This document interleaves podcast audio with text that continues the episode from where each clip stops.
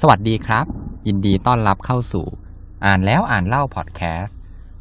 ที่จะหยิบเอาเรื่องราวจากหนังสืออันหลากหลายมาให้กับคุณ EP นี้นะครับจะเป็นหนังสือที่ชื่อว่าสิทธารัตถะนะครับเล่มนี้เป็นวรรณกรรมที่ได้รับรางวัลโนเบลตั้งแต่ในปี1946ครับของผู้เขียนที่ชื่อว่าเฮอร์มานเฮสเซซึ่งเป็นนักเขียนชาวเยอรมันนะฮะเล่มนี้ครับที่ผมอ่านเนี่ยเป็นสำนวนแปลของคุณสดใสนะครับหนังสือชื่อสิทธารัตถะเนี่ยครับก็มีจริงๆแล้วมีคนแปลหลายคนนะครับหลังจากที่ได้อ่านเล่มนี้แล้วเนี่ยครับก็ต้องเรียกได้ว่าเป็นหนังสือที่เป็นแนวนิยายนะครับแต่ว่าเป็นเชิงปรัชญาที่มีการดำเนินเรื่องเนี่ยโดยตัวละครหลักที่ชื่อว่าสิทธารัตถะนะครับก็คือชื่อเดียวกับหนังสือเลยซึ่งตัวละครตัวนี้ครับในช่วงชีวิตของเขาเนี่ยครับเป็นไทม์ไลน์เดียวกันที่ไปทับซ้อนกับเป็นเวลาเดียวกันเลยกับที่พระพุทธเจ้าเนี่ยตรัสรู้แล้วก็กำลังเผยแพร่แนวทางนะครับของพุทธศาสนาอยู่นะฮะก็เดี๋ยวก่อนจะเข้าเนื้อเรื่องครับต้องบอกก่อนว่า EP นี้นะครับมีการสปอยเนื้อหานะครับใครที่ไม่อยากโดนสปอยก็ต้องข้ามไปนะครับเนื้อหานะครับก็จะเป็นเรื่องราวของสิทธารัตถะนะครับที่เป็นเด็กหนุ่มที่เกิดในตระกูลของตระกูลพราหมณ์นะฮะแล้วก็มีคุณพ่อเนี่ยเป็นพราหมณ์ด้วยเหมือนกันนะครับเรียกได้ว่าสิทธารัตถะเนี่ยมีดีทั้งชาติตระกูลนะครับแถมยังเป็นคนที่หน้าตาดีด้วยแล้วก็มีความเฉลียวฉลาดครับก็คือเรียกได้ว่าดีพร้อมเลยทีเดียวแล้วก็ชายหนุ่มคนนี้ครับก็แน่นอนเลยว่าเป็นความภาคภูมิใจของพ่อแม่เลยนะครับใครๆที่รู้จักสิทธารัตถะเนี่ยหรือว่าพบเห็นเนี่ยก็ทั้งรักนะครับแล้วก็มีความศรัทธาด้วยนะครับเพราะว่าเป็นพราหมณ์หนุ่มที่ประพฤติดีนะครับแล้วก็มีความรู้แต่ว่าชีวิตแบบนี้ครับมันกลับไม่ใช่ชีวิตที่ตอบโจทย์ในใจของเจ้าตัวเลยนะครับสิทธารัตถะเนี่ยเขาก็เริ่มตั้งคำถามกับสิ่งที่เขาเนี่ยปฏิบัติเป็นกิจวัตรอยู่ทุกวันนะครับในชีวิตที่เขาเป็นพราหมณ์เนี่ยครับก็คือไม่ว่าจะเป็นเรื่องของการชำระร่างกายนะครับคือเขาต้องมีการชำระร่างกายทุกวันเนี่ยเขาก็บอกว่าการชำระร่างกายเนี่ยมันเป็นสิ่งที่ดีก็จริงแต่น้ำเนี่ยมันก็ไม่อาจจะล้างบาปเนี่ยให้หมดไปได้นะครับหรือว่าการสวดอ้อนวอนพระเจ้าเนี่ยก็เป็นสิ่งดีเหมือนกันแต่นั่นเนี่ยเป็นทุกสิ่งแล้วจริงๆหรือนะครับอันนี้เนี่ยครับพอผมอ่านในพาร์ทนี้เสร็จเนี่ยก็รู้สึกว่ามันเป็นการที่ผู้เขียนเนี่ยครับหรือว่าตัวสิทธารัตถะเนี่ยตั้งคำถามนะครับกับความเชื่อเดิมๆนะครับที่เชื่อต่อๆกันมานะครับคนสมัยนั้นเนี่ยเขาอาจจะไม่ได้มีการตั้งคำถามแต่ว่าสิทธารัตถะในเรื่องเนี่ยเขาตั้งคำถามกับสิ่งต่างๆพวกนี้นะครับกลับมาที่เนื้อเรื่องต่อนะครับก็คือจนวันหนึ่งเนี่ยสิทธารัตถะเนี่ยครับเขาก็เลยครุ่นคิดนะครับแล้วก็ตัดสินใจนะครับว่าเขาเนี่ยจะเลิกเป็นพราหมณ์แล้วก็จะออกเดินทางไปเพื่อที่จะไปแสวงหาคำตอบนะครับหรือว่าแสวงหาหนทางของตนเองนะครับสิ่งที่เขาเลือกก็คือเขาเนี่ยไปฝึกวิชาครับกับสมณะนะครับไปพร้อมกับเพื่อนของเขานะครับที่ชื่อว่าโควินทะนะครับที่เป็นสหายตั้งแต่ในวัยเด็กเลยที่ตามไปด้วยกันนะครับโควินทะเนี่ยก็คือจะเป็นเหมือนกับเป็นเพื่อนสนิทแล้วก็เป็นพราหมณ์เหมือนกับสิทธารัตถะนะครับใช้ชีวิตอยู่ด้วยกันนะครับวันหนึ่งครับระหว่างที่เขาฝึกวิชากับสมณะเนี่ยเขาก็ได้มีโอกาสนะครับที่จะได้พบกับพระพุทธเจ้าที่ตรัสรู้แล้วนะครับแล้วก็ได้มีการสนทนากันด้วยนะครับซึ่งตัวโควินทะเนี่ยครับพอได้ฟังแนวทางของพุทธศาสนาปุ๊บเนี่ยก็ตัดสินใจเลยที่จะออกบวชนะครับแล้วก็ไปศึกษาแนวทางของพระพุทธเจ้านะครับก็คือมีความเชื่อมั่นว่าแนวทางนี้แหละเป็นสิ่งที่โควินทะเนี่ยค้นหามาตลอดชีวิตส่วนสิทธารัตถะเนี่ยครับเมื่อได้พบกับพระพุทธเจ้าเนี่ยแล้วก็ได้มีการสนทนากันสั้นๆเนี่ยครับหลังจากที่สนทนาแล้วเนี่ยตัวสิทธารัตถะเองเนี่ยรู้สึกนะครับเลื่อมใสมากๆเลยแล้วก็ศรัทธาในแนวทางของพระพุทธเจ้าเนี่ยมากเลยแต่สิทธารัตถะเนี่ยครับกลับไม่ได้ออกบวชเหมือนกับโควินทะครับสิทธารัตถะเลือกที่จะเดินทางต่อไปนะครับเพื่อที่จะไปค้นหาคำตอบในแนวทางของตนเองนะฮะแล้วก็หลังจากที่สิทธารัตถะเนี่ยแยกทางกับโควินทะแล้วนะครับคือไม่ได้ไปศึกษาด้วยกันเหมือนเมื่อก่อนแล้วสิทธารัตถะเนี่ยคือต้องบอกว่าสิทธารัตถะเนี่ยครับตั้งแต่เกิดเนี่ยเขาเกิดในครอบครัวพราหมณ์ใช่ไหมครับเขาก็ใช้ชีวิตแบบพราหมณ์นะครับแล้วก็มาใช้ชีวิตแบบสมณะนะครับก็คือเรียนพวก วิชาที่มีอิทธิฤทธิ์ต่างๆนะครับพอเขาแยกทางกันปุ๊บเนี่ยสิทธัตถะเนี่ยกลับได้ไปเรียนรู้ชีวิตแบบของคนธรรมดาครับไม่ว่าจะเป็นการที่ไปรู้จักกับ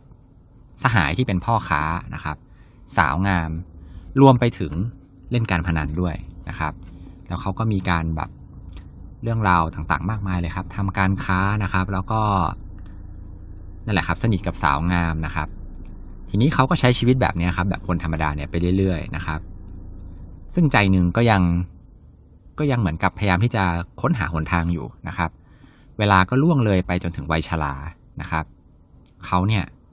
ก็ได้นึกย้อนกลับไปถึงช่วงชีวิตที่ผ่านมาทั้งหมดนะครับแล้วเขาก็ได้ออกเดินทางอีกครั้งหนึ่งนะครับเดินทางไปจนถึงแม่น้ำครับระหว่างนั้นเองระหว่างที่จะข้ามแม่น้ำเนี่ยครับเขาก็ได้ไปเจอคนแจวเรือนะครับที่เป็นชายชรานะครับและเขาก็ได้พูดคุยกันนะครับเป็นสหายแล้วก็ไปใช้ชีวิตตามคนแจวเรือครับคนแจวเรือคนนี้ครับเป็นคนที่สอนให้ตัวสิทธัตถะเนี่ยฟังเสียงของแม่น้ำนะครับระหว่างที่อยู่กับชายชราเนี่ยครับสิทธัตถะเนี่ยได้เรียนรู้อะไรมากมายเลยนะครับถึงแม้ว่าทั้งสองคนเนี่ยจะพูดกันน้อยมากๆนะครับระหว่างนั้นเนี่ยเขาก็ได้เรียนรู้วิธีการฟังเสียงแม่น้ำนะครับก็จริงๆน่าจะออกแนวเหมือนกับฟังเสียงธรรมชาติอะไรพวกนี้ครับระหว่างนั้นเองนะครับที่สิทธัตถะเนี่ยรู้สึกว่าตัวเองเนี่ยน่าจะใกล้ที่จะบรรลุและใกล้ที่จะค้นหาคำตอบได้แล้วเนี่ยเขากลับต้องเจออุปสรรคครั้งใหญ่ที่สุดในชีวิตของเขาเลยครับก็คือเขาเนี่ยเพิ่งจะรู้ตัวว่าเขาเนี่ยมีลูกนะครับตรงนี้นะครับผมก็จะขอเล่าแค่นี้นะครับที่เหลือเนี่ยอยากให้ทุกท่านเนี่ยได้ไปอ่านเอาเองนะครับเล่มนี้เนี่ยครับต้องบอกเลยว่าอ่านเร็วๆไม่ได้เลยนะครับต้องค่อยๆอ่านช้าๆนะครับเพราะว่ามันมีจุดที่จะทำให้เราเนี่ยต้องหยุดคิดนะครับแล้วก็ตีความและที่สำคัญครับก็คือต้องคุยกับตัวเองนะครับคำถามต่างๆมากมายที่ตัวสิทธัตถะเนี่ยได้มีการตั้งคำถามขึ้นมากับความเชื่อเดิมๆเนี่ยน่าสนใจมากๆเลยนะครับแล้วเราเนี่ยก็ควรที่จะต้องคิดตามไปด้วยว่ามันใช่หรือเปล่าสิ่งที่เราเคยเชื่อมาความเชื่อที่เราเคยเชื่อต่อๆกันมาเนี่ยมันใช่หรือเปล่านะครับความเห็นส่วนตัวของผมนะครับหลังจากที่อ่านจบแล้วเนี่ยผมชอบมากๆเลยนะครับไม่ว่าจะเป็นเรื่องของการเล่าเรื่องแล้วก็แนวคิดของผู้เขียนคุณเฮอร์แมนเฮสเซเนี่ยมากๆเลยนะครับยกตัวอย่างนะครับว่าอย่างเช่นตอนที่เขาเขียนถึงสิทธัตถะตอนที่เป็นพราหมณ์เนี่ยเขาได้รับความศรัทธาจากผู้คนเนี่ยมากมายเลยแต่เขาก็ยังรู้สึกว่ามันไม่ใช่แล้วเขาก็เลยเลิกครับทั้งที่ตอนนั้นเนี่ยสถานะเขาก็ถือว่าดีมากนะครับเป็นชายหนุ่มหน้าตาดีด้วยนะครับหรือแม้แต่ตอนที่ตัวสิทธัตถะเนี่ยไปพบพระพุทธเจ้าเนี่ยตัวเขาเองก็เลื่อมใสในแนวทางนั้นมากๆแต่เขาเนี่ยก็กลับเลือกที่จะออกไปค้นหาแนวทางของตัวเองนะครับตรงนี้เนี่ยผมชอบจุดนี้มากๆเลยนะครับผมเนี่ยเดาว่าผู้เขียนเองเนี่ยเขาก็น่าจะมีแนวคิดที่คล้ายๆกันกับสิทธัตถะเนี่ยแหละครับก็คือแนวทางของพุทธเนี่ยก็คือดีแต่ว่ามันอาจจะไม่ได้ตอบโจทย์ไม่ได้เหมาะกับทุกคนนะครับทุกคนเนี่ยล้วนแตกต่างกันแล้วก็มีสิทธิ์ที่จะเลือกเส้นทางที่เหมาะสมกับตัวเองนะครับเราเนี่ยจะไปบอกคนอื่นไม่ได้หรอกว่าควรจะเดินเส้นทางแบบนี้นะต้องให้เขาเนี่ยไปค้นหาคำตอบของชีวิตของเขาเนี่ยด้วยตัวเองนะครับแต่ตรงนี้เนี่ยผมอาจจะเข้าใจผิดก็ได้นะครับเพราะว่าหนังสือเนี่ยมันค่อนข้างลึกซึ้งมากแล้วผมก็เพิ่งจะเคยอ่านหนังสือแนวนี้นะครับมาไม่กี่เล่มนะฮะทีนี้เล่มนี้เหมาะกับใครนะครับหนังสือสิทธัตถะเนี่ยครับก็เหมาะกับคนที่สนใจนะครับในเรื่องของไม่ว่าจะเป็นศาสนานะครับหรือแม้แต่การค้นหาตนเองนะครับหรืออาจจะเป็นแนวพวกปรัชญาชีวิตนะครับหนังสือเนี่ยมีความลึกซึ้งมากๆเลยถึงแม้ว่าเล่มจะบางมากนะครับเป็นหนังสือเล่มเล็กที่ประมาณ150หน้านะครับเนื้อหาแบบจริงๆก็ไม่ได้ยาวมากนะฮะถ้าเกิดคนที่ไม่เคยอ่านแนวนี้เนี่ยแล้วก็ไม่ได้เป็นคนที่แบบเหมือนกับคุยกับตัวเองค้นหาคำตอบในชีวิตปรัชญาชีวิตอะไรพวกนี้ครับก็อาจจะยากหรือว่าอาจจะมีจุดที่น่าเบื่ออยู่บ้างนะครับเนี่ยผมว่าคิดว่าแบบหลังจากอ่านเล่มนี้จบอะครับก็ว่าจะไปหางานเขียนของคุณเฮอร์แมนเฮสเซเนี่ยมาอ่านเพิ่มนะครับเพราะว่าชอบสไตล์แล้วก็แนวคิดของเขามากๆเลยนะฮะสุดท้ายแล้วเนี่ยตัวนิยายเล่มนี้ครับ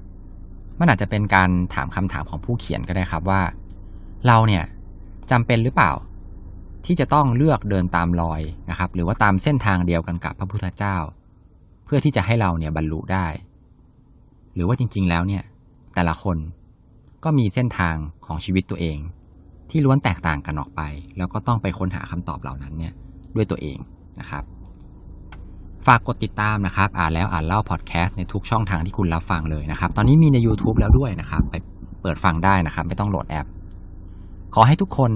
มีความสุขกับการอ่านหนังสือที่ชอบนะครับสวัสดีครับ